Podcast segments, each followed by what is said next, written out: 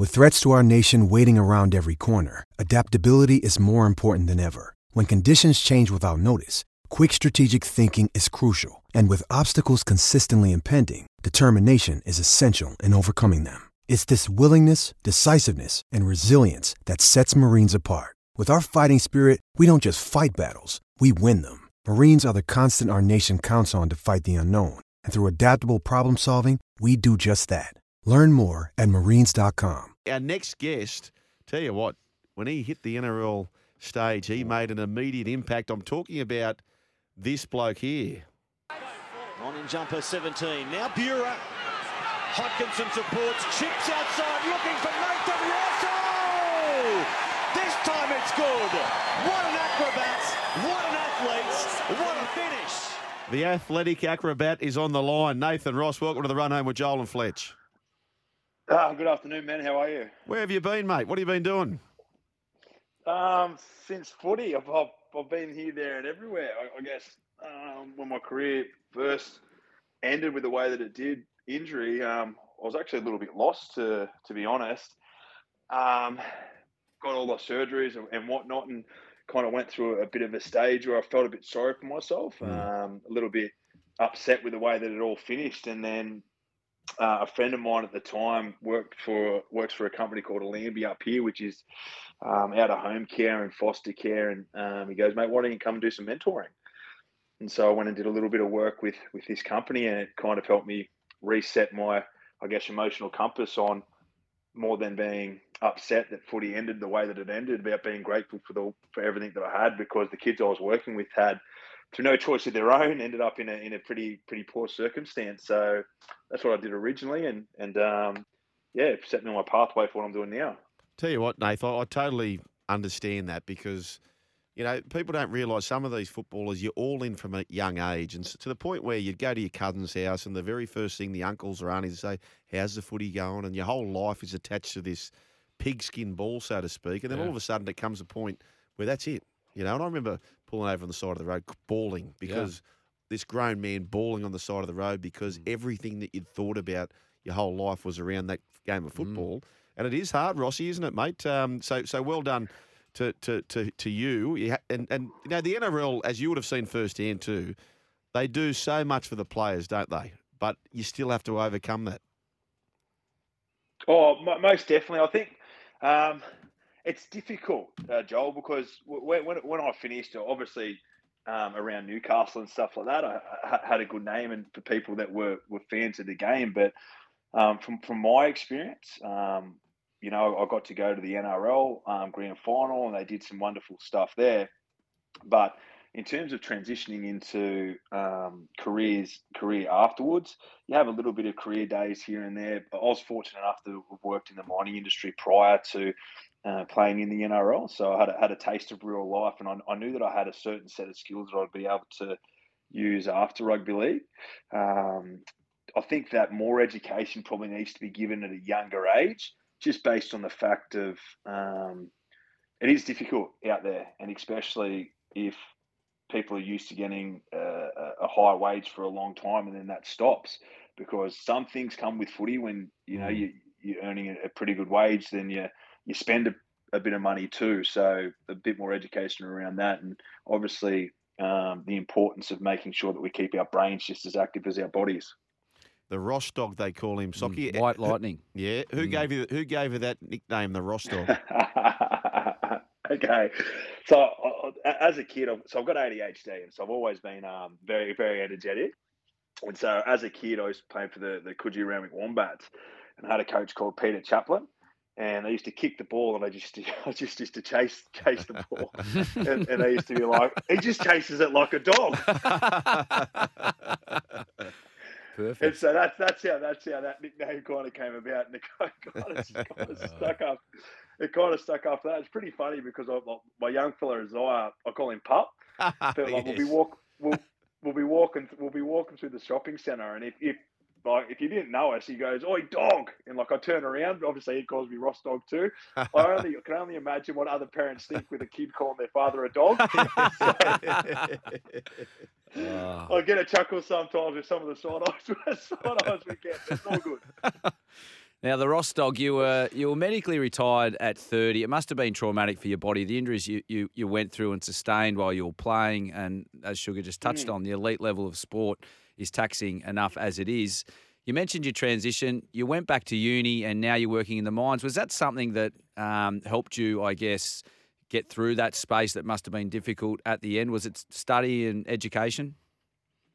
Yeah, so I've, I've kind of lived my life from a way of like I've got a little philosophy that I go by. It's called failing successfully, and I guess my footy career took that path too. I just kept turning up, and every time I did uh, didn't do something right, I worked on that and turned it into a positive. So after after footy, uh, like I wasn't I wasn't overly academic at school, and um, after footy, what happened? So I, I did- my cert, uh, certificate four and, and diploma um, in workplace health and safety while I was while I was um, playing.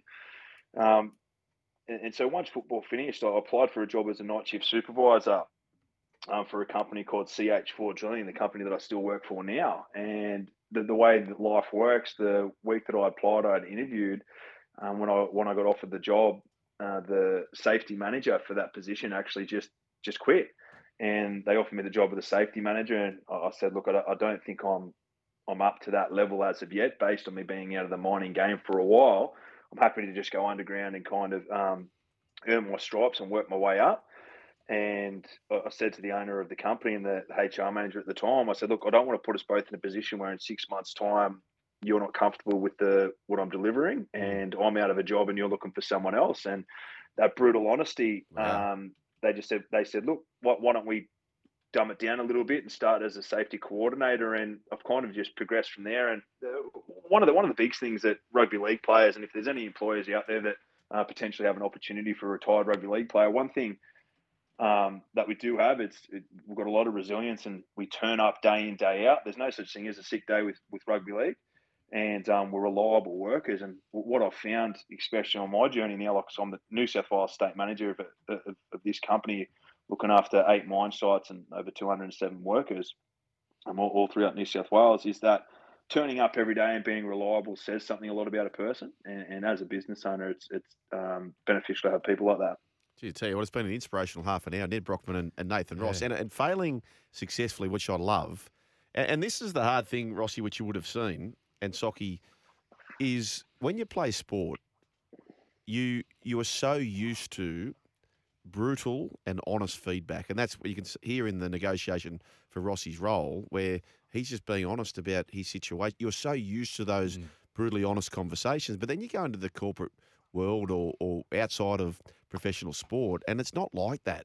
You go into media, no one's really giving you that brutal, hard A feedback. lot of grey space, isn't there? yeah, there's a lot of grey space, and um, it's really good to hear that you, you went about that thinking big picture, Yeah. Rossi. I want to talk about your almost instant cult following. So, you know, very early in your career, you had just this wrath of people trying to get around the Ross dog. How did that all happen? You reckon?